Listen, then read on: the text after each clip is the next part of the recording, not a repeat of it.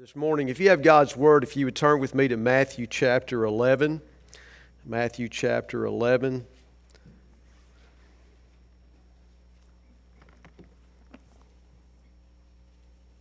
Very familiar passage of Scripture from our Lord and Savior Jesus Christ, uh, His Word for us today.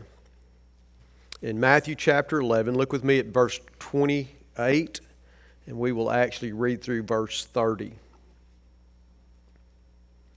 Come to me, all who labor and are heavy laden, and I will give you rest. Take my yoke upon you and learn from me, for I am gentle and lowly in heart, and you will find rest for your souls. For my yoke is easy and my burden is light. Let's go to the Lord in prayer. Father, how thankful we are that we've had this opportunity to be in this place today to worship you, our King, our Lord, our Savior. Father, what joy it is that we have in our hearts today because we know you. And Father, our heart goes out to those who still have not put their faith and trust in you today. Lord, I pray that you would speak directly to each of our hearts today. Lord, that you would bring revival to each of us Lord, in whatever way we need to have. Father, I'm thankful that I had this opportunity to share your word. Simply pray, Lord, that, Lord, you would speak through this, your servant, and that, Father, your Holy Spirit would bring uh, conviction where conviction's needed, encouragement where encouragement is needed. Father, thank you for being a God of grace and mercy who answers our prayers. And we ask it in Jesus' name. Amen. Several years ago, a man and his wife who were in their 90s decided to write a family history to leave to their children and the generations that followed. In the very last chapter, uh, it was entitled A Letter from Mom and Dad. And in that particular chapter, they, they shared some important life lessons that they had learned all along the way. And one of the statements that they made is this If you find that Christianity exhausts you, draining you of your energy, then you are practicing religion rather than enjoying a relationship with Jesus Christ.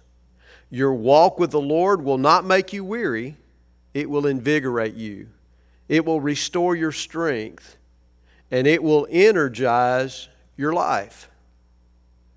We live in a day and time when I'm afraid many Christians miss the joy of the relationship because they're too busy practicing religion. These verses, the ones that I just read to you, are an invitation to walk daily with the Lord and to experience the joy that God wants to bring to your life. I like the way that Eugene Peterson's The Message paraphrase of this verse reads, so I'm going to read it to you. It he says, Are you tired, worn out, burned out on religion? Come to me. Get away with me, and you'll recover your life. I'll show you how to take real rest. Walk with me and work with me. Watch how I do it. Learn the unforced rhythms of grace. I won't lay anything heavy or ill fitting on you. The question this morning that I think each of us needs to talk and ask ourselves is are we burned out on religion? Are we simply going through the motions? Or is it the joy of our heart to get to live in a relationship with the living Lord? God doesn't want our life to be dull and boring. In fact, Jesus said this The thief comes only to kill and destroy. I came that they might have life, and more, that more abundantly. Do you understand? Jesus wants you to have an abundant life. He wants you to experience the joy of a relationship living with Him day by day. Here's what I know.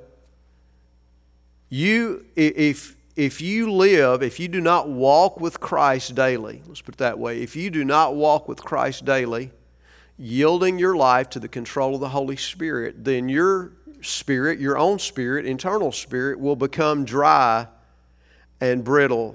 You'll end up going through the motions of religion and you'll miss the joy of the relationship with Jesus. this morning, I hope and pray that you will lay down your burden, to lay it down and walk with Jesus in his unforced rhythms of grace, as Peterson said in his, in his uh, paraphrase. So, how do we do this? Real simple. Jesus just gives us two things that we've got to do. They're listed both in this passage. First of all, come to Him.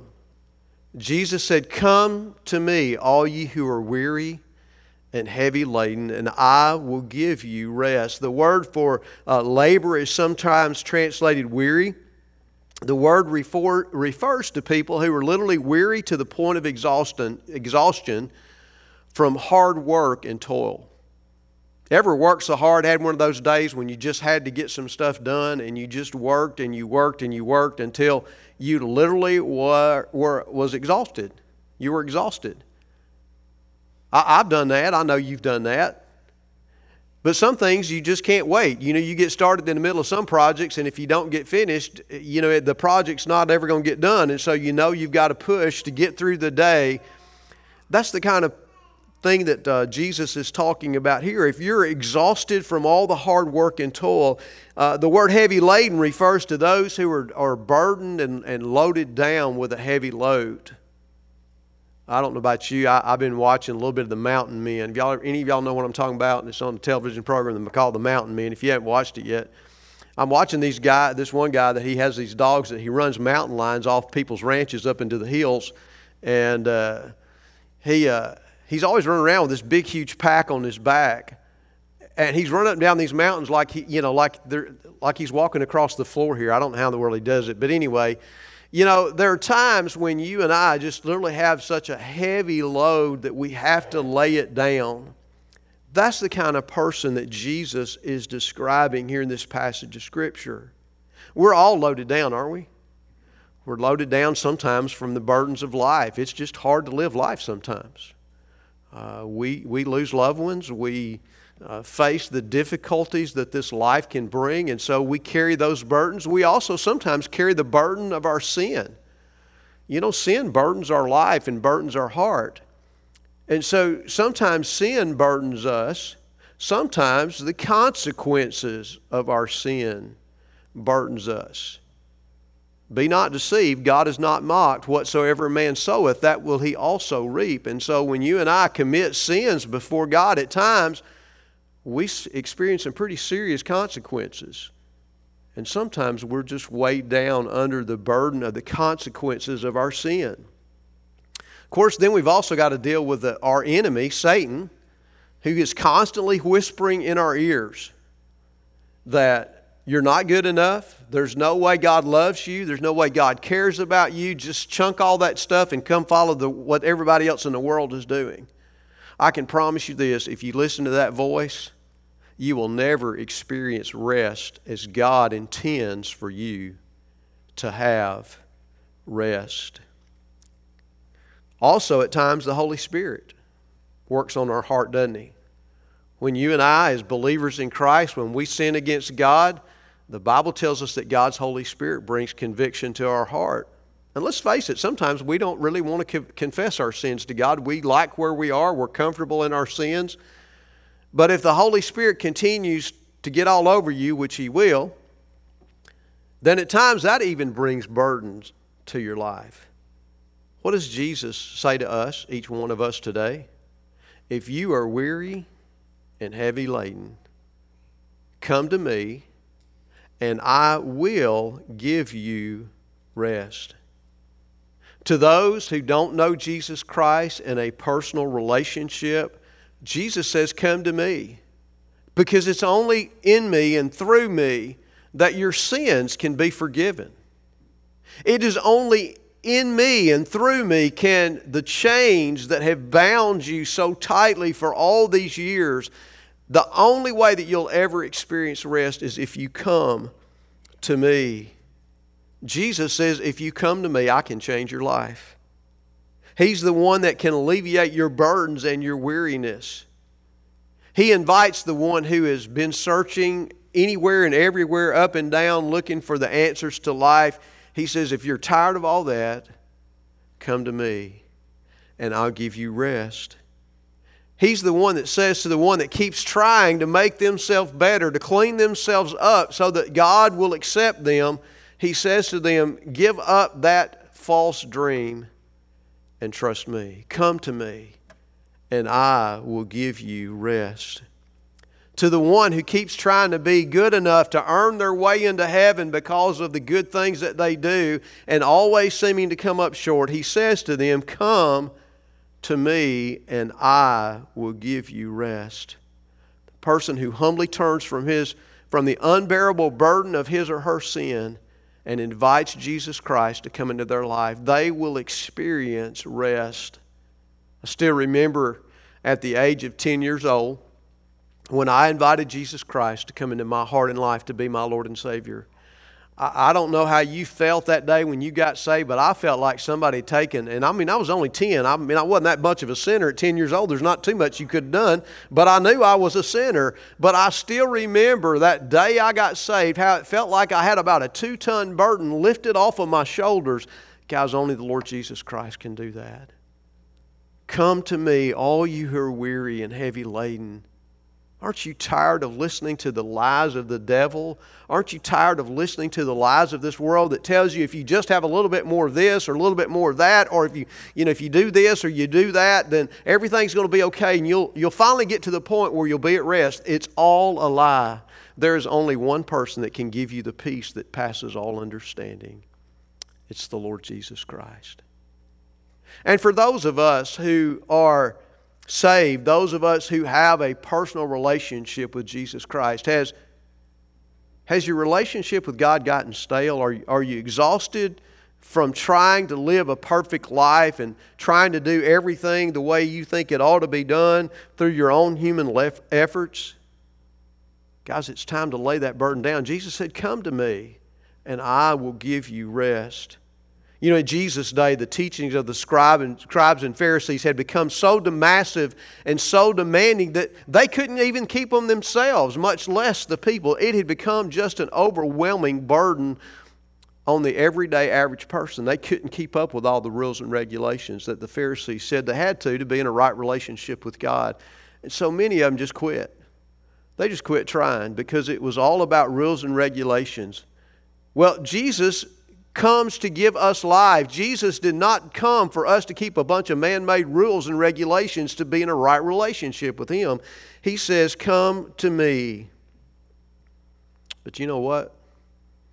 Guys, let's just be honest, okay? If we're honest with ourselves, now I'm not pointing fingers at you because when I do, I've got three pointed back at me. But oftentimes, the Christians have more in common with the scribes and the Pharisees than we really want to admit. A lot of us would rather have a checklist, wouldn't we? We would have a checklist of what it means to be in a right relationship with God. You know why? Because it's a whole lot easier to live by checklist than it is to live in a relationship. They're up and down in relationships. There's good days and bad days. There are days you feel good, there's days you don't feel good. I know there are days in my own life when I get up out of bed and my wife says one word to me, and I know I need to be gone somewhere else that day. And there are certain days she gets out of bed and she realizes the same thing about me. You know, that's just the part of the relationship thing that we have to deal with. It's not just if you do A, B, C, and D, then everything's fine. It, it doesn't work that way in a relationship, but that's what is sometimes we as believers want. Let's see. I prayed today, check. I read my Bible today, check. Uh, I called somebody who was in need and, and, and helped them through a difficult time, check. I went to church today, check. Then I must be okay because I got to check all the boxes. And uh, unfortunately, that's the way too many Christians live their Christian life, checking off boxes because they think that's what puts them in a right relationship with God. Guys, Jesus says, Come unto me. Are you tired of that stuff? Why don't you throw that burden down? That's not what Jesus designed you for. Jesus designed you to have a full and a meaningful and abundant life. He says, Come to me and I will give you rest. Turn away from this self centered and work centered life. Aren't you weary and heavy laden from carrying that burden? Throw it down, guys. Come to Jesus. You know, the word repentance literally means to do a 180. It's to do an about face, is the way we would say it in our language. If you've been pursuing this relationship with God through a checklist, throw that checklist away, nail it to the cross, burn it up, and turn to Jesus and say, Lord, as simply as I know how, I give it all to you. That's what it takes. Jesus says, if you will do that, then I will give you rest.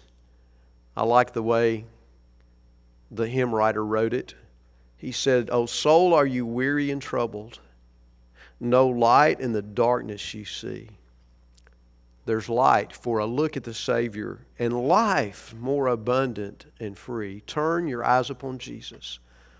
Look full in his wonderful face, and the things of earth shall grow strangely dim in the light of his glory and grace. Guys, are you don't you want to walk in the unforced rhythms of grace rather than living a legalistic checklist kind of life?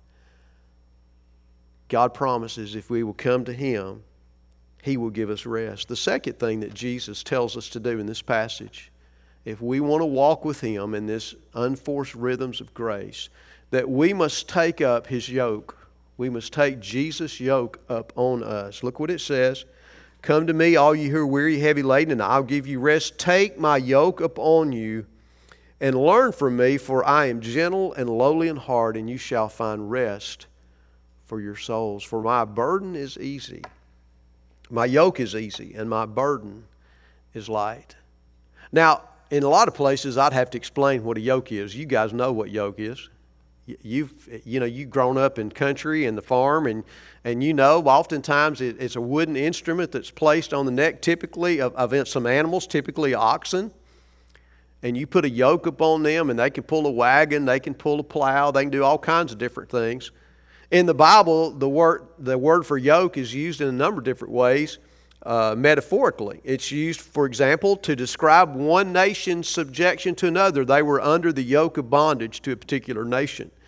Uh, in the Old Testament, sometimes it was used to refer to God's people when they yoked themselves, not they shouldn't have, but they yoked themselves with the na- other nations around them and suffered the consequences, or they yoked themselves with foreign gods. That happened quite a bit in the Old Testament. And so that's sometimes used in that thing. In the New Testament, it's sometimes referred to as the yoke of legalism. The Bible tells us not to be, uh, you know, yoked with legalism. Another context in which it's used is in the context of marriage. Paul says, "Don't be unequally yoked together."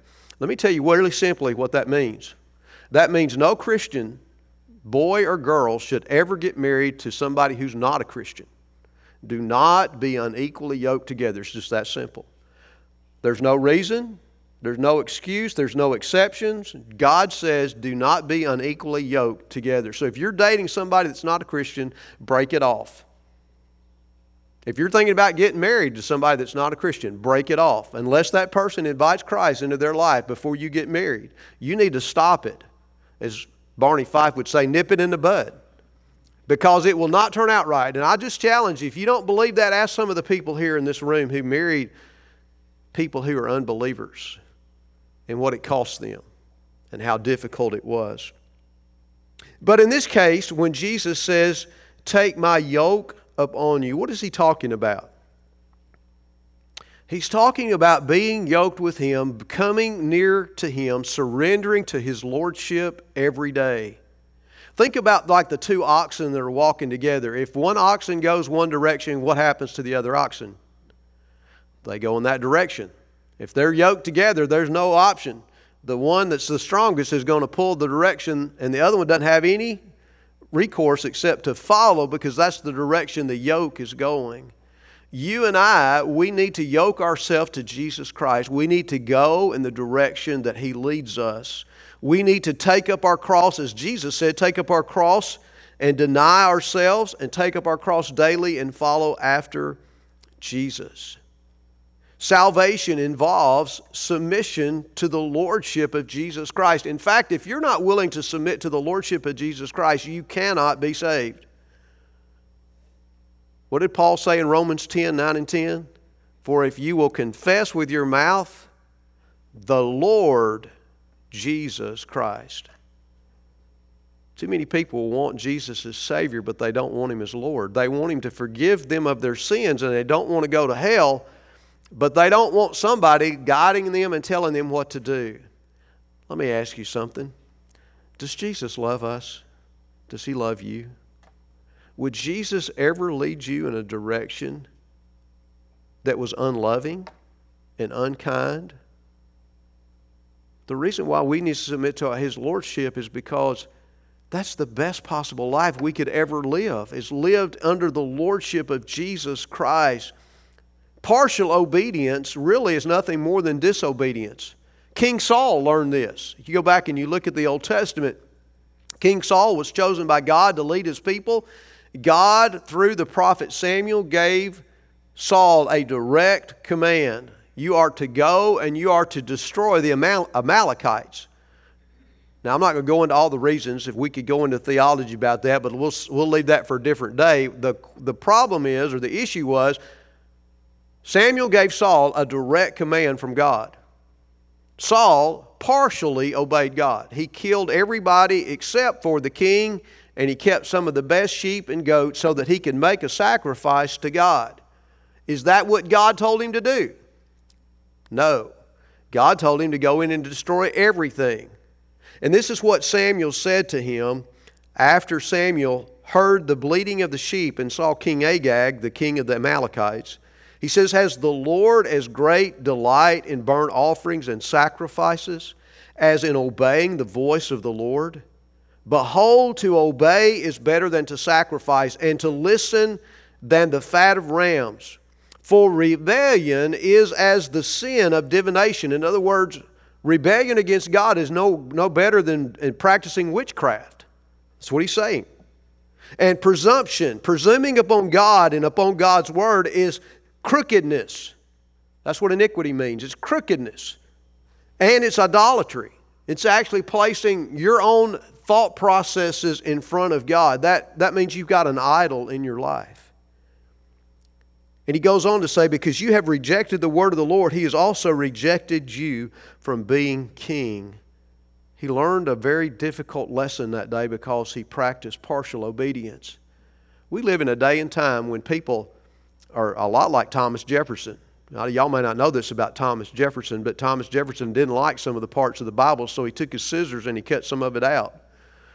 He cut some of it out and pasted it together like he wanted it to be, not like it really was. But we live in a day and time when people are selective about what commandments they obey and which commandments they don't obey. There are people. Yeah, let me just stop right there. I, I could go on, but you, you get, the, you get the, the, the message. You understand. There are people today that they obey some of God's word, but they don't obey all of God's word. They pick and choose like we had a right to cut up God's word and cut pieces out of it, if God has said it, that settles it. Whether I believe it or don't believe it, whether I accept it or don't accept it, it's God's Word, and God's Word is what you and I need. And the only way that you and I are going to experience the rest and the peace that passes all understanding is if we yield completely to the Lordship of Jesus Christ, if we yoke ourselves to Jesus and let Him guide us in the direction that we needs to go. Notice he says something else. He says, Not only are we to yoke ourselves to him, but part of that yoking is to learn from me, for I am meek and lowly in heart. The word learn there is very similar to the word from which we get our word disciple. And so a person who has yoked himself or herself to Christ is a person who becomes a lifelong disciple, a lifelong follower, a lifelong learner that lets the Lord Jesus Christ teach them in the way that they should go. When we submit to Jesus Christ and put ourselves in a position to learn from Him, then obedience to God becomes the joy of our heart. Is the obedience that God asks of you, is it the joy of your heart? Listen to what John says over in 1 John. He says, For this is the love of God that we keep His commandments, and His commandments are not burdensome. Is God's commandments, are they burdensome to you? If they are, that's probably an indication that you're trying to live by checklist, by rules and regulations, and not in relationship When you and I experience the rest that the Lord Jesus Christ gives to us, when we submit to His Lordship and we become lifelong learners and lifelong followers of Jesus Christ, then the greatest joy of our heart is to be obedient to what God asks us to do because we know it yields that peace that passes all understanding. As complicated as life may become, discipleship is at its heart very simply walking with Jesus in a real world, having Him teach us and guide us moment by moment on how to live life His way. So let me just ask you some questions this morning. Have you come to your place in your life where you're weary, disillusioned, disappointed? Does your relationship with God feel distant? Has your love for God and His Word grown cold? Are you still passionate in, passionately in love with Jesus? Is it still the joy of your heart to get to open God's Word and study and to read? And is it the joy of your heart to get to come to God's house and be with God's family and to worship Him as He deserves to be worshiped? Or are you simply going through the motions of religious activity? Lying to yourself that, oh, well, maybe one of these days I'll rekindle my passion has maybe the, the fussing and fighting of brothers and sisters in Christ pushed you further away from Christ? Maybe you've experienced some tragedy in your life recently and you've kind of walled your heart off because it hurts so much. But by walling off your heart, you've lost that joy of your salvation. Listen to me. Listen carefully to me. Throw all that stuff down and go back to Jesus. Repent. Jesus wants us to have an abundant life. That's why He saved us. He didn't save us so we could sit and soak and sour. He saved us so that we could have an abundant life of joy in the Lord Jesus Christ. If you're here this morning and you're burdened, I'm going to tell you what the Scripture says to do. Cast all of your cares on Him because He cares for you. He is the everlasting treasure that your heart seeks. He is the only one that can provide you peace in this world. A friend of ours wrote this this following week on her Facebook page. And she actually was referring to chapter 12 in Matthew, which is right after this part where Jesus has this run in with the, uh, with the Pharisees about the Sabbath. Uh, this is what she says The Pharisees had turned the Sabbath day that God had meant to be a day of worship and rest for his people into a day of worry and ritual. Jesus came to give us back the worship and the rest that God intended for us to have, not just on one day, but for all eternity. We can lay aside the burdens of this life and our own imperfection. Jesus has paid the price and freed us to live a life of worship and rest in Him, doing good for Him. In Christ, she said, I have the assurance that this life of worship and rest will be mine for all eternity. You know, we live in a day and time when people try to fill up the emptiness in their life with a lot of different stuff. Some of us sit and watch television. Some of us, uh, you know, escape to alcohol. Some of us uh, have escapist vacations where we can just forget about everything for a little while. Some people try to escape into pornography, and I could go down. There's a myriad of things that people try to use to escape, to try to bring peace to their soul.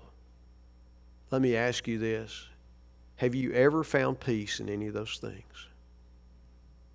I can answer that question for you. No, you have not. And you never will. I like what one ancient theologian in the early church said Our hearts are restless till they find rest in Thee.